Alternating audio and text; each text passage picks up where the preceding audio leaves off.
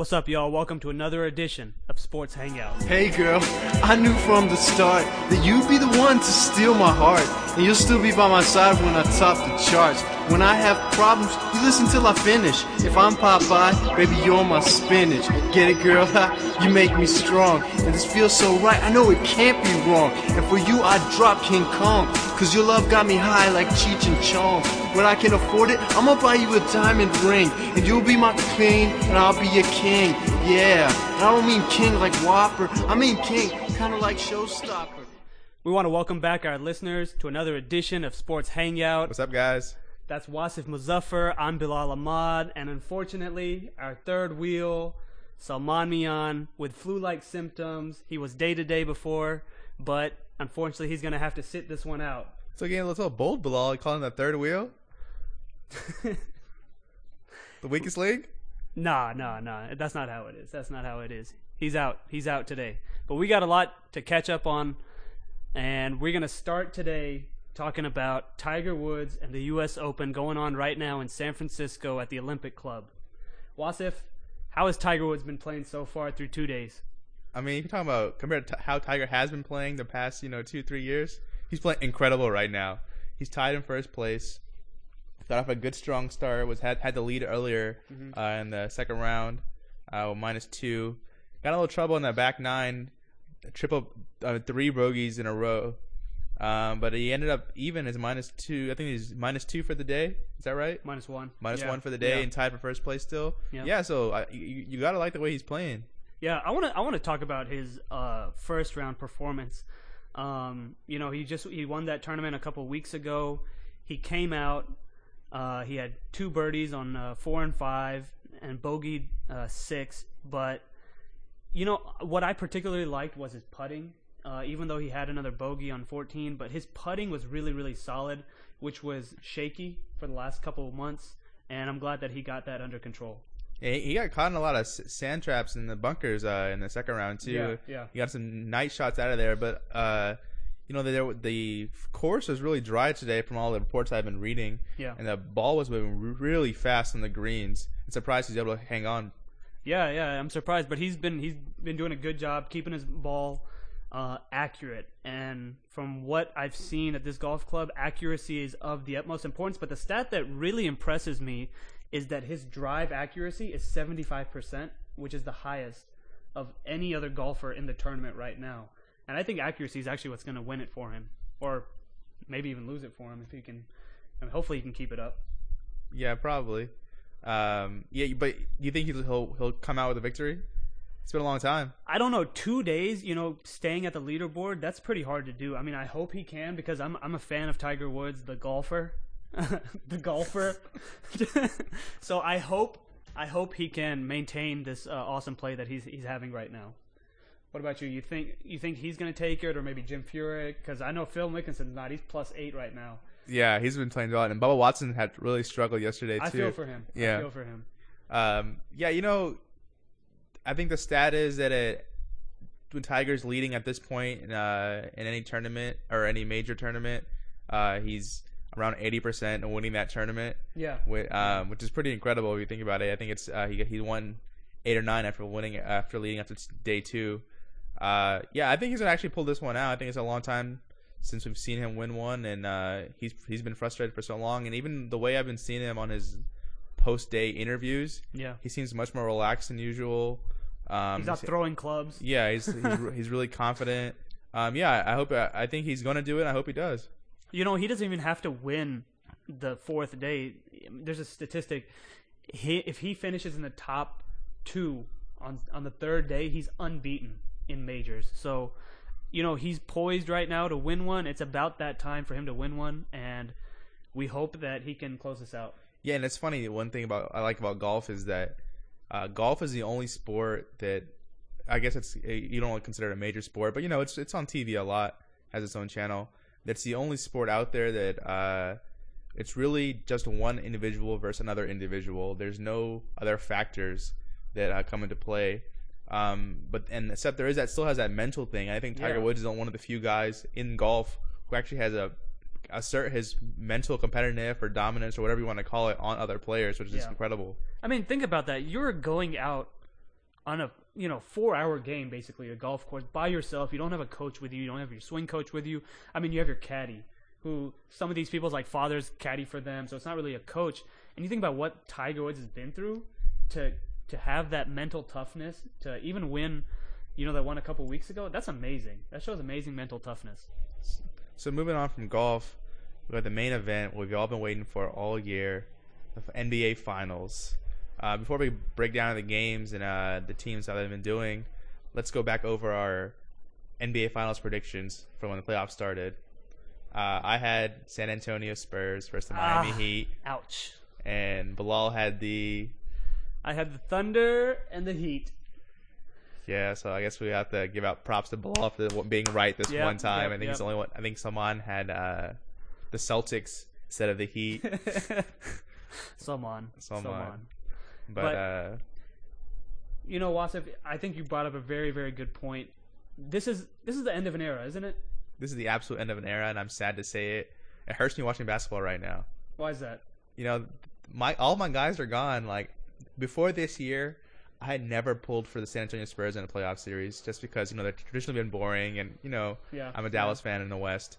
I've never rooted for the Celtics Yep. just because they get every call, and uh, and it's it's annoying to watch sometimes.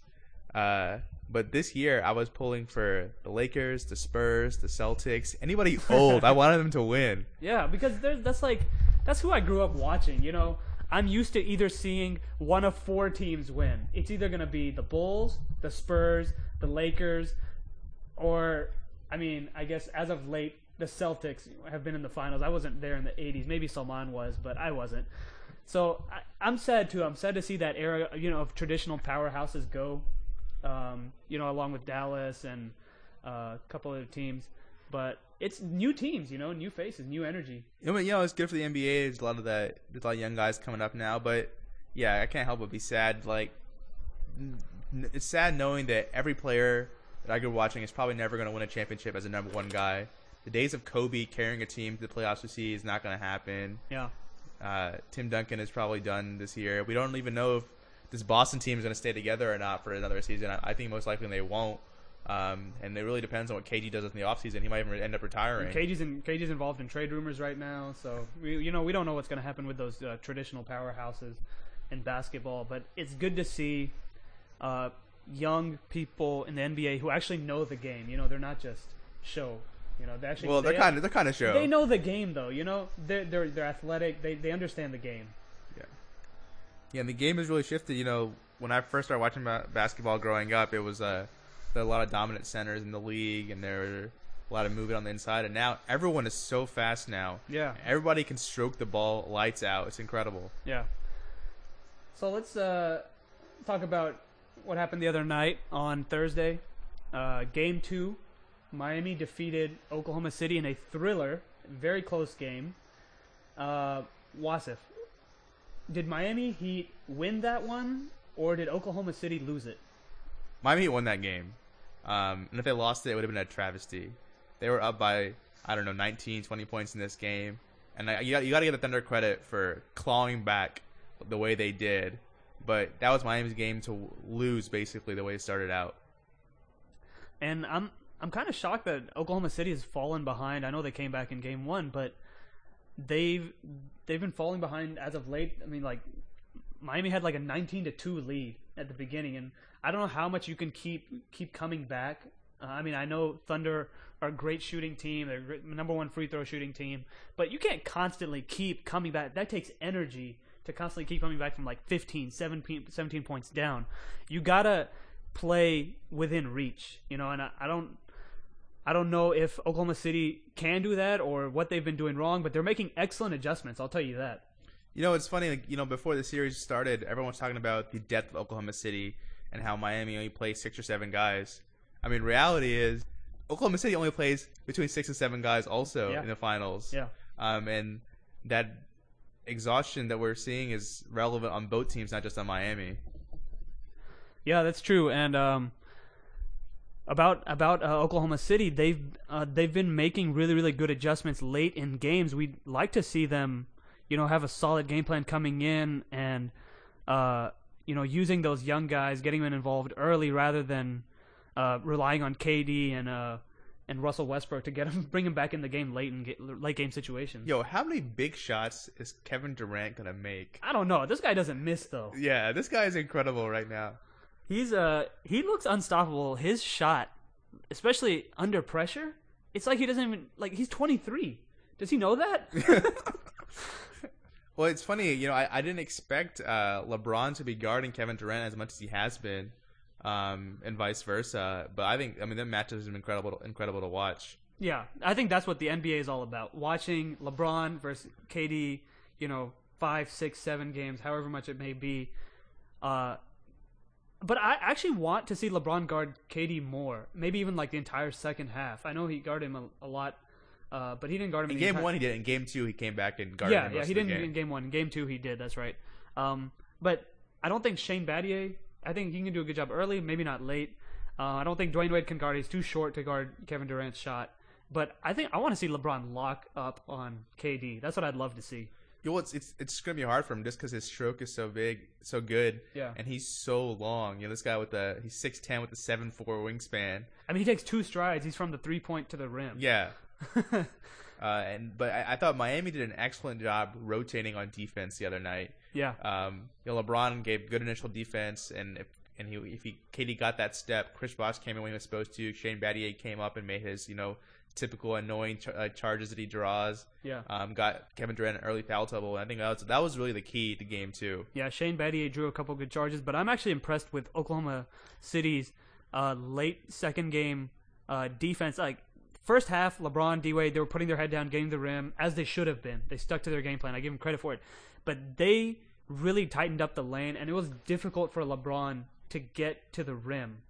Uh, I don't, I don't know if it was I don't know I I'm not disagree like it seems like some LeBron has been playing out of his mind by the way I just want to say has, that but- he the during at the end of the fourth quarter when you're when you're saying Oklahoma City locked down their defense it seems like they don't do what they normally do they get complacent they want to stand on the perimeter wait No, they the didn't in game two. In game two, they packed the lane. LeBron could not drive into the lane. He took. He ended up taking a three pointer with four minutes left to go. He had that awesome fifteen footer off the uh, bank the, shot. bank shot, that which was- was clutch. absolutely And but you just really got to credit LeBron for hitting his free throws.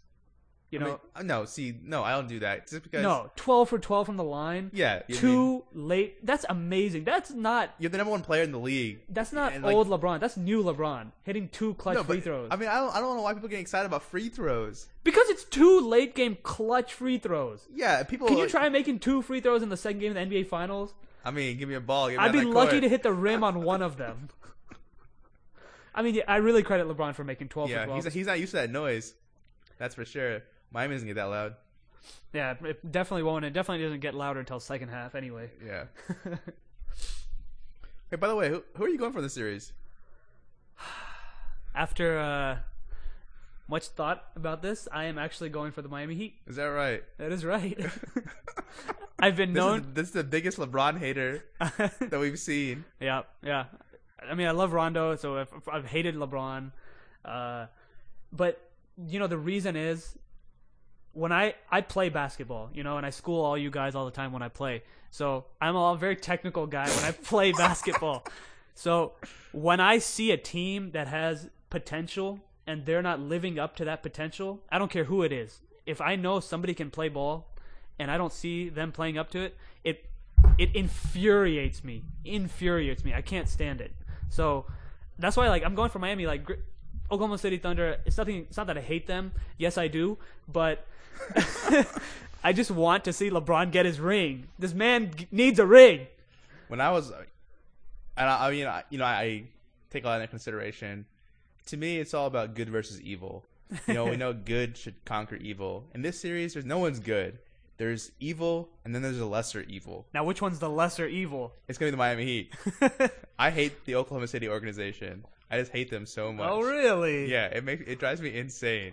The Clay Bennett was. I I don't want anything good to happen to this franchise. I don't care. I don't hate the players themselves individually, but the fact that if they they whenever they go on TV and it says a stat like this is the first time Oklahoma Oklahoma City has been uh, in the finals since 1996. Did they forget? Like, yeah. No, that's not your team. Like Oklahoma City, you can have this team, that's fine, but don't try to claim Seattle's. I know that the Seattle uh, mayor basically sold the rights, and that's why they get to keep these shared records. But it is absolutely a Yeah, they had a very ugly divorce leaving the city of Seattle. It did not end Okay, well. that's saying it very mildly. It wasn't a divorce.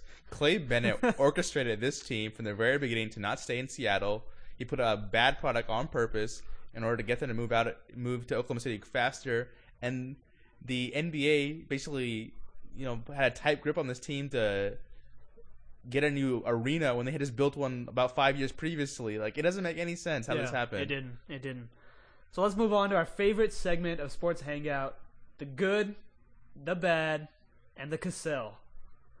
Dear God, Sam Cassell. Sam Cassell.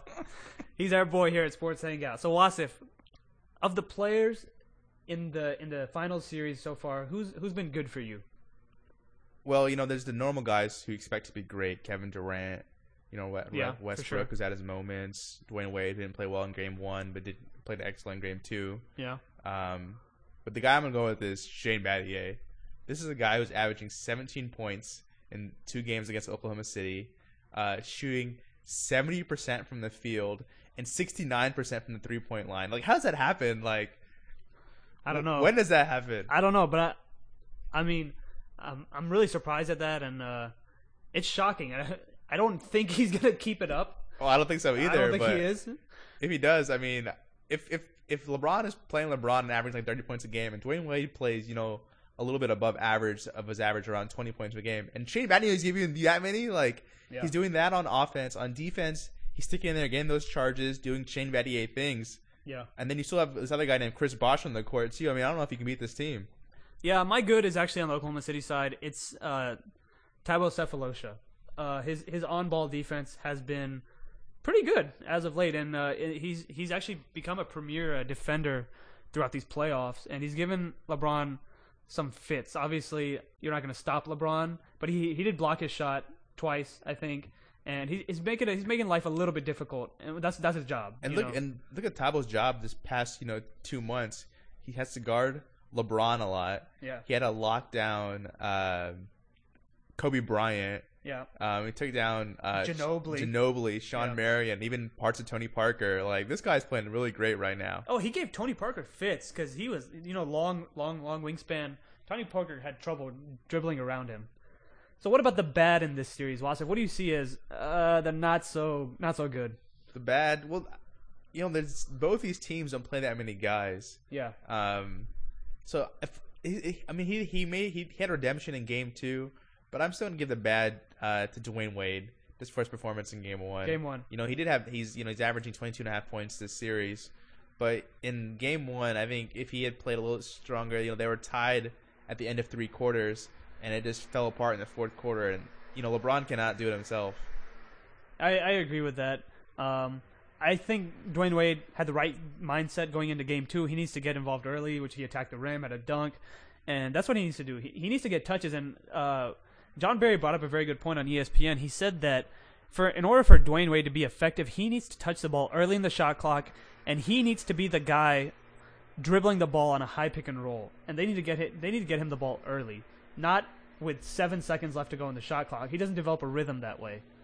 Yeah, but I think one thing you have to realize is Dwyane Wade is not the Dwyane Wade from three years, five years ago, or even two or three years ago. He's been banged up a lot. He um, he's 30 years old now, and he can't be that guy. He can't expect to be that guy who can just run into into traffic and go for that dunk or layup all the time now. Yeah, yeah, he can't. Which brings us to our Cassell.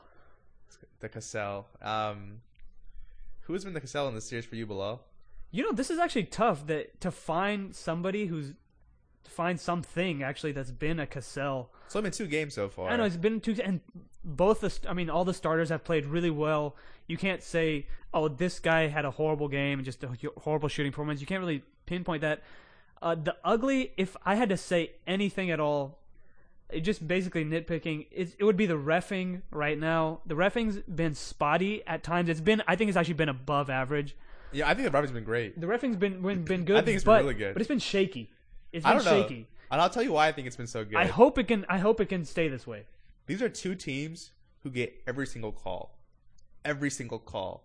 And now you have both of them in the same place. It's like the referees they, they had no what to do. Should well, I get? KD disagrees. He wants his call with 12 seconds left to go in the game. I mean, come on, man. I mean, I agree. It shouldn't. I when when all right. If you're watching it live, I agree. That's a hard call to make, even in live. But in slow motion, I saw it. It was a foul. But you don't call that with 12 seconds left to go. But I see where Thunder fans have have a reason to complain, but they actually don't because they're Thunder fans to begin with. So- I mean, yeah, you basically stole a franchise from Seattle. It's okay. Yeah, it's all right. Whatever. So, do do you find anything ugly in this series, Wasif? No, I mean, just to go back on the refereeing, I think, and that, that call you're talking about, yeah, I think it was a foul. Yeah. Maybe it wasn't a foul. Maybe it was a foul. But uh, we did. I mean, I would have liked to see how that game would have turned out, though, if he made those free throws. Would Let me let me ask you a question about that one play, the one referring to Kevin Durant driving baseline with about 12 seconds left. Wasa, do you think that would have gotten called if that was, let's suppose, midway through the second quarter? Um, I don't know. Maybe. maybe It was, it's a 50-50 call. yeah. Yeah, it that's true. So now, I- if you want to ask me, would he have gotten that call against Tiago Splitter? I say, yeah, he would have got that call in the fourth quarter. Yeah, yeah. So that about wraps up our NBA segment and brings us to our last topic of the day. The big spectacle going on in Europe right now is obviously the Euro 2012 UEFA Cup. I Uh, love this, man. This is I- I love it. It's Pe- awesome. People say that soccer is dead in America. It's not dead. We just don't like watching MLS. Put on Euro or put on World Cup soccer. We'll watch it. We love soccer. And you know, I, I just feel a little bit bad for the Olympics because they get stuck with the uh, like right around Euro Cup every year. Yeah. I mean, Olympics compared to this is garbage. Yeah, I mean this in my opinion this is the biggest tournament behind World Cup. I mean, yeah, Euro absolutely. 2012. I mean, I'd rather watch this for one month and then not watch soccer for the next month and watch the Olympics. Yeah, I agree.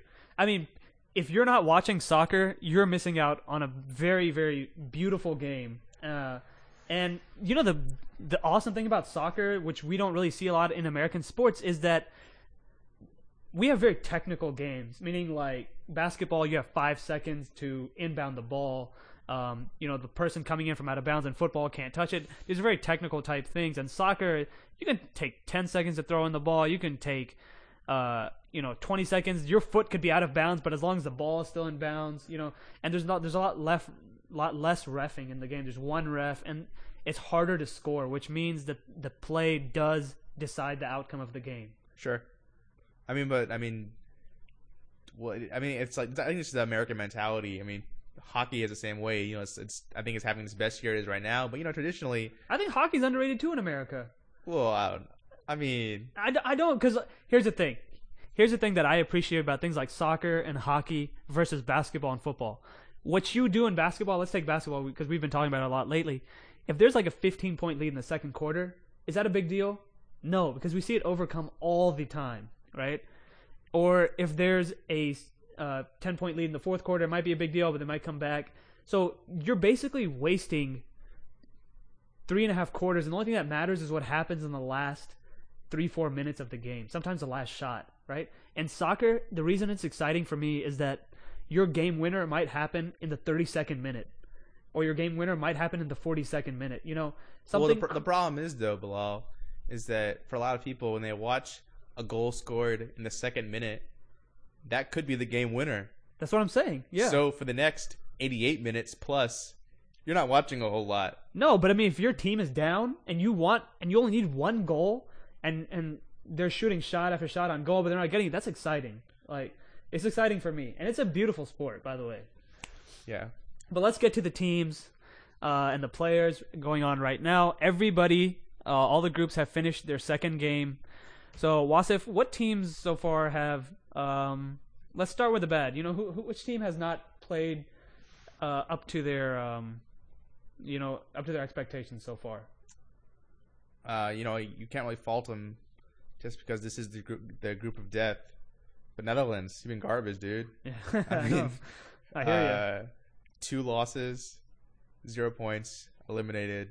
I mean, what can you do? I mean, Robben played horrible. Sneijder didn't get enough touches, in my opinion. Yeah, and Van Persie missed a couple. Yeah, uh, he had one goal, but he didn't. He didn't play good for the majority uh, of the two game. Couple, I mean, two excellent shots. You know, they went wide a little bit, but yeah, this team came. This this is the this is the I mean, they're ranked what fifth in the world. this is a World Cup the World Cup runner up. Yeah. Um, I think they had a lot of expectations set. Do you uh, think they them. do you think they reached their peak at that point in the World Cup two years ago, or do you think they can actually get back to that point? And this team may have peaked right. I think right now, yeah, th- there has been really an infusion of a lot of young talent. They still have you know their old guys, but uh, yeah, they don't have that young guy they're looking for right now. Yeah. And let, let's switch over to teams that have played good so far. Obviously, you got to think Germany has played good, but and Spain, obviously, you know they're the favorites. But I'm, I'm going to go with Denmark. Denmark, I think, has played really, really solid. Um, they've gotten two wins, one being over the Netherlands, a quality opponent, and they're a tough team. That's what I like about them. Their physical nature, they're a very tough team.